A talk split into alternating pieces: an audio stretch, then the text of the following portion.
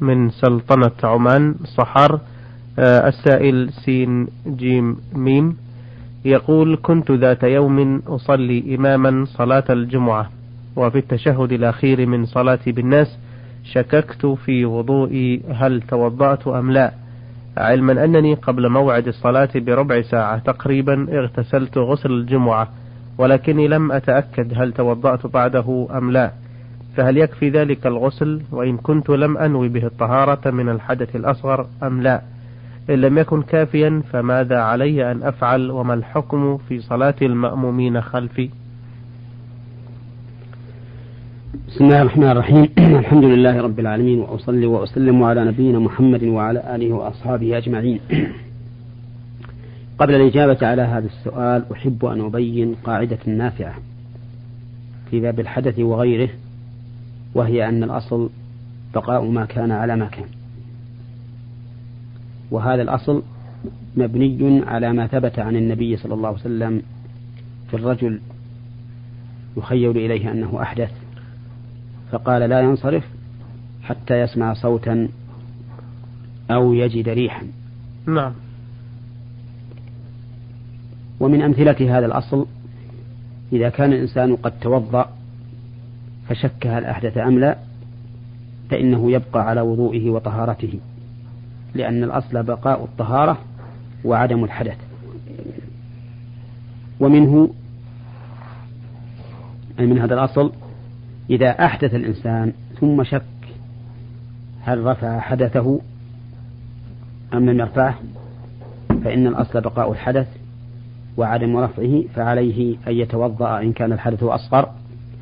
وأن يغتسل إن كان الحدث أكبر. وبناء على ذلك فإننا نقول في مثل هذه الحال التي ذكرها السائل لو شك الإمام في أثناء الصلاة في التشهد الأخير أو فيما قبله هل تطهر من حدثه أم لا؟ فإن الأصل عدم الطهارة وحينئذ يجب عليه أن ينصرف من صلاته وأن يعهد إلى أحد المأمومين بإتمام صلاتهم بإتمام الصلاة بهم إماما. فيقول مثلا تقدم يا فلان أكمل الصلاة بهم ويبنون على ما مضى من صلاتهم. هذا هو القول الراجح في هذه المسألة. وبه يتبين أن صلاة المأمومين ليس فيها خلل سواء ذكر الإمام في أثناء الصلاة أو بعد تمام صلاته أنه ليس على طهارة.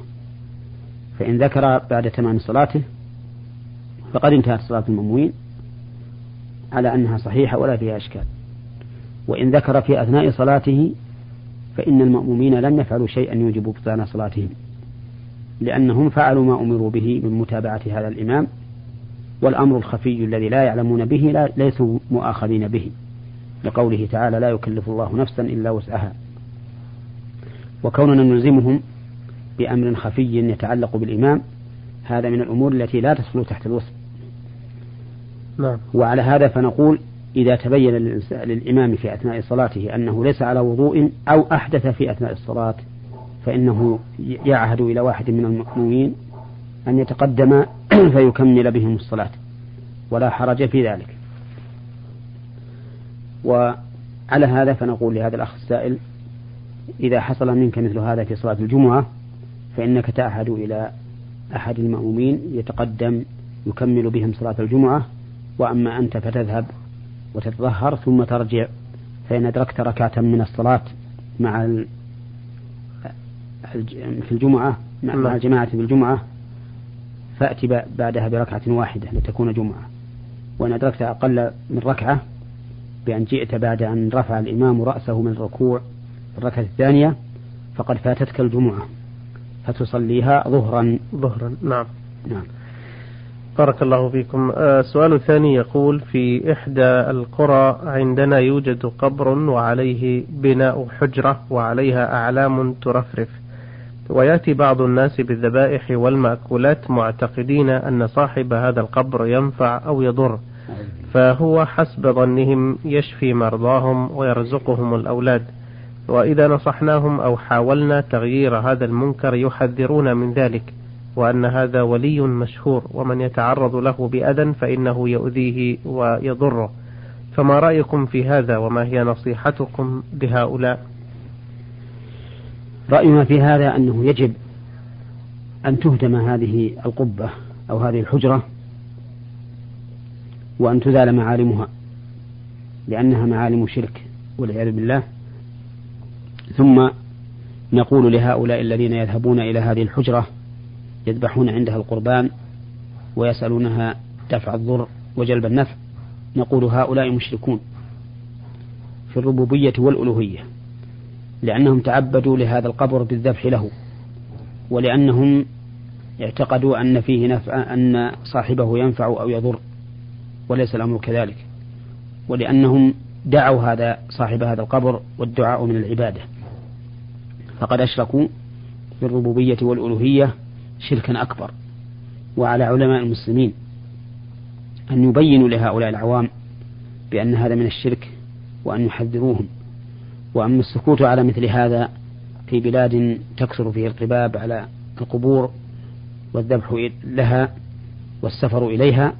السكوت على هذا لا شك أنه مسؤولية كبيرة على أولئك العلماء ومن المعلوم أن العامة يثقون بأقوال علمائهم أكثر مما يثقون بأقوال علماء بلاد أخرى كما هو ظاهر. فالواجب على علماء المسلمين في جميع أقطار المسلمين أن يتقوا الله عز وجل وأن يبينوا لعوامهم خطر هذه الأمور وأنها من الشرك الأكبر الذي لا يغفره الله عز وجل والذي أوجب الله لصاحبه الخلود في النار. إنه من يشرك بالله فقد حرم الله عليه الجنة. ومأواه النار وما للظالمين من أنصار. وهؤلاء العامة الذين يحذرون من هذا الولي تحذيرهم ليس بصحيح وليس بواقع. نعم. وليجرب الناس هذا الأمر. يجربوا ويحذروا من هذا العمل المحرم الشركي وينظر هل يصيبهم شيء أم لا. فكل هذا تحذير باطل وأنما هو من الشيطان ولا يجوز التصديق به لأنه كذب وزور ثم إن المصدق به يصدق بما ليس له حقيقة أصلا. نعم, نعم.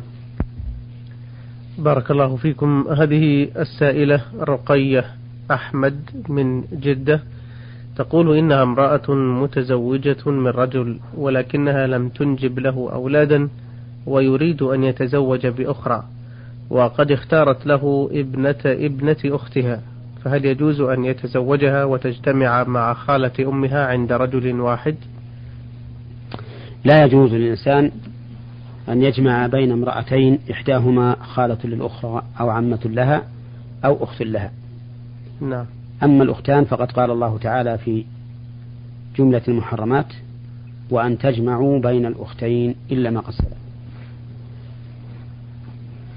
وأما المرأة وعمتها والمرأة وخالتها فقد قال النبي عليه الصلاة والسلام لا يجمع بين المرأة وعمتها ولا بين المرأة وخالتها. والقاعدة في ذلك على ما ذكره أهل العلم أن كل امرأتين يحرم التناكح بينهما فإنه يحرم الجمع بينهما. يعني لو قدر أن هذه ذكر لم يحل أن يتزوج بهذه. فإنه يحرم الجمع بينهما. نعم. فالمرأة وعمتها لا يمكن أن يقع التناكح بينهما لو كان أحدهما ذكرا. وكذلك المرأة وخالتها. وكذلك الأختان. وأما الجمع بين المرأة وبنت خالتها والمرأة وبنت عمتها فإن هذا لا بأس به لأن الإنسان يجوز أن يتزوج بنت خالته ويجوز أن يتزوج بنت عمته. فهاتان المرأتان لو قدر أن إحداهما ذكر جاز أن يتزوج بالأخرى. وعليه فيجوز الجمع بين المرأة وبنت عمتها أو بين المرأة وبنت عمها وبين المرأة وبنت خالتها وبين المرأة وبنت خالها. نعم. إذا على هذا تكون هذه الصورة التي ذكرتها السائلة آه، غير جائز الجمع فيها. نعم نعم. نعم. أحسن الله إليكم. وكذلك نعم. أيضا بنت بنت الأخت لا يجوز أن أن يجمع بينها وبين عمتها خالتها وذلك أن خالة المرأة خالة لكل من تفرع منها نعم. وعمة المرأة عمة لكل من تفرع منها أي من هذه من هذه المرأة نعم. نعم. أحسن الله إليكم. السؤال التالي للمستمع حسين علي عبد الله الهيبي من العراق. يقول ما هي العلة في تحريم لبس الذهب على الرجال؟ لأننا نعلم أن دين الإسلام لا يحرم على المسلم إلا كل شيء فيه مضرة عليه. فما هي المضرة المترتبة على التحلي بالذهب للرجال؟ اعلم أيها السائل وليعلم كل من يستمع هذا البرنامج أن العلة في الأحكام الشرعية لكل مؤمن هي قول الله ورسوله. لقوله تعالى وما كان لمؤمن ولا مؤمنة إذا قضى الله ورسوله أمرا أن يكون لهم الخيرة من أمرهم. فأي واحد يسألنا عن إيجاب شيء أو تحريم شيء دل على حكمه الكتاب والسنة؟ فإننا نقول العلة في ذلك قول الله تعالى أو قول رسوله صلى الله عليه وسلم. وهذه العلة كافية لكل مؤمن. ولهذا لما سئلت عائشة ما بال الحائض تقضي الصوم ولا تقضي الصلاة؟ قالت كان يصيبنا ذلك فنؤمر بقضاء الصوم ولا نؤمر بقضاء الصلاة. لأن النص من كتاب الله أو سنة رسوله عليه الصلاة والسلام علة موجبة. لكل مؤمن. نعم. ولكن لا بأس أن يتطلب الإنسان الحكمة وأن يتلمس الحكمة من أحكام الله تعالى لأن ذلك يزيده طمأنينة ولأنه يتبين به سمو الشريعة الإسلامية حيث تقرن الأحكام بعللها ولأنه يتمكن به من القياس إذا كانت علة هذا الحكم المنصوص عليه ثابتة في أمر آخر لم ينص عليه. فالعلم بالحكمة الشرعية له هذه الفوائد الثلاث. ونقول بعد ذلك في الجواب على سؤال الأخ إنه ثبت عن النبي عليه الصلاة والسلام تحريم لباس الذهب على الذكور دون الإناث. ووجه ذلك أن الذهب من أعلى ما يتجمل به الإنسان ويتزين به فهو زينة وحلية. والرجل ليس مقصودا لهذا الأمر أي ليس إنسانا يتكمل بغير بغيره أو يكمل بغيره. نعم. بل الرجل كامل بنفسه لما فيه من الرجولة ولأنه ليس بحاجة إلى أن يتزين لشخص آخر لتتعلق به رغبته. بخلاف المرأة فإن المرأة ناقصة تحتاج إلى تكميل بجمالها. ولأنها محتاجة إلى التجمل بأعلى أنواع الحلي حتى يكون ذلك مدعاة للعشرة بينها وبين زوجها. نعم. فلهذا أبيح للمرأة أن تتحلى بالذهب دون الرجل. قال الله تعالى في, في وصف المرأة أو من ينشأ في الحلية وهو في الخصام غير مبين. وبهذا يتبين حكمة الشرع في تحريم لباس الذهب على الرجال. وبهذه المناسبة أوجه كلمة نصيحة إلى هؤلاء الذين ابتلوا من الرجال بالتحلي بالذهب فإنهم بذلك قد عصوا الله ورسوله وألحقوا أنفسهم لحاق الإناث وصاروا يضعون في أيديهم جمرة من النار يتحلون بها كما ثبت ذلك عن النبي صلى الله عليه وسلم. فعليهم أن يتوبوا إلى الله سبحانه وتعالى وإذا شاءوا أن يتحلوا بالفضة في الحدود الشرعية فلا حرج في ذلك. وكذلك بغير الذهب من المعادن لا حرج عليهم أن يلبسوا خواتيم من منه إذا لم يصل ذلك إلى حد السرف نعم. آه، السؤال الثاني يقول هل يجوز للرجل أن يطلق زوجته أثناء فترة العادة الشهرية ويقع الطلاق أم لا؟ لا يحل للمرء أن يطلق زوجته في أثناء الحيض. نعم. لقوله تعالى يا أيها النبي إذا طلقتم النساء فطلقوهن لعدتهن إلى آخر الآية. نعم. والطلاق للعدة أن يطلقها طاهرا من غير جماع أو حاملا قد استبان حملها. فهذان الحالان أو فهاتان الحالان هما اللتان يحل فيهما الطلاق. إذا تبين حملها وإذا كانت طاهرا من غير جماع. أما الحائض فطلاقه حرام لأنه معصية لله عز وجل في قوله فطلقوهن لعدتهن. ولأن النبي صلى الله عليه وسلم لما ذكر له أن ابن عمر طلق, طلق زوجته وهي حائض تغير في ذلك. وإذا وقع وإذا حصل الطلاق على المرأة وهي حائض فإن نعم. جمهور أهل العلم يرون أن الطلاق يقع. ويحسب من الطلاق ولكنهم يندبونه أو يأمرونه بمراجعتها لأن النبي صلى الله عليه وسلم أمر أن يراجع عبد الله بن عمر امرأته حين طلقها وهي حائض. ويرى بعض أهل العلم أن الطلاق في حال الحيض محرم لا يقع لأن القاعدة الشرعية أن ما نهي عنه لا يمكن أن ينفذ ويصحح. إذ في تنفيذه وتصحيحه مخالفة للنهي عنه لأن النهي عنه يقتضي أن لا يعتبر وأن لا يكون شيئا يعتد به شرعا. إذ لا يجتمع النهي مع الاعتداد بالشيء فكيف ينهى الشارع عنه ثم يعتد به؟ هذا خلاف الحكمة. وإلى هذا ذهب شيخ الإسلام ابن تيمية رحمه الله وقال إن طلاق الحائض لا يقع. ولا يحسب عليه من الطلاق. وإذا تأمل الإنسان ما ورد في ذلك من النصوص وتأمل العلل والحكم الشرعية تبين له أن هذا القول أرجح. والله أعلم. نعم.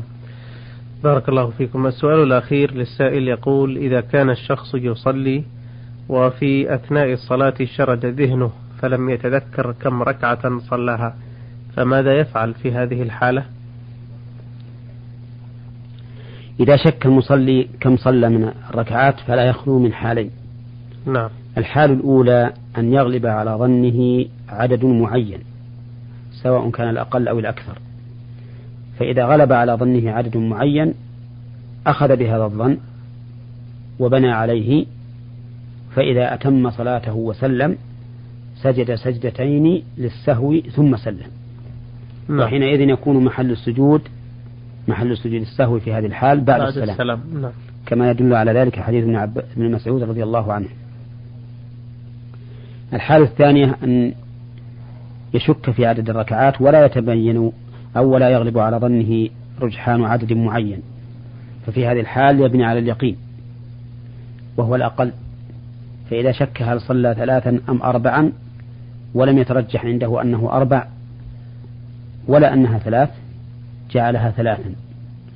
وأتى بالرابعة ثم سجد للسهو قبل أن يسلم. وحينئذ يفرق في الشك بينما إذا كان يغلب على ظنه أحد الطرفين وما إذا لم يكن يغلب على ظنه. ففيما إذا كان يغلب على ظنه أحد الطرفين يعمل بهذا الغالب بهذا الظن الغالب ويسجد للسهو بعد السلام.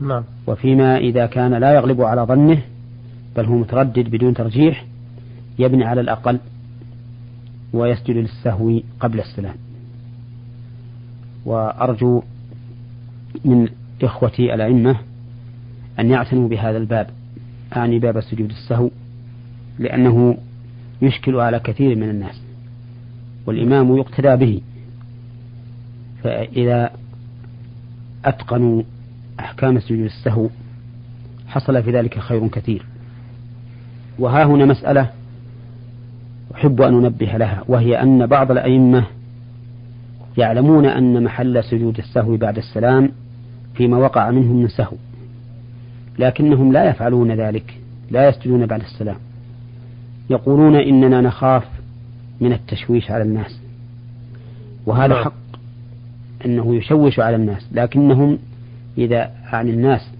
إذا أخبروا بالحكم الشرعي وبين لهم الفرق بين ما كان قبل السلام وما بعده زال عنهم هذا اللبس وألفوا ذلك.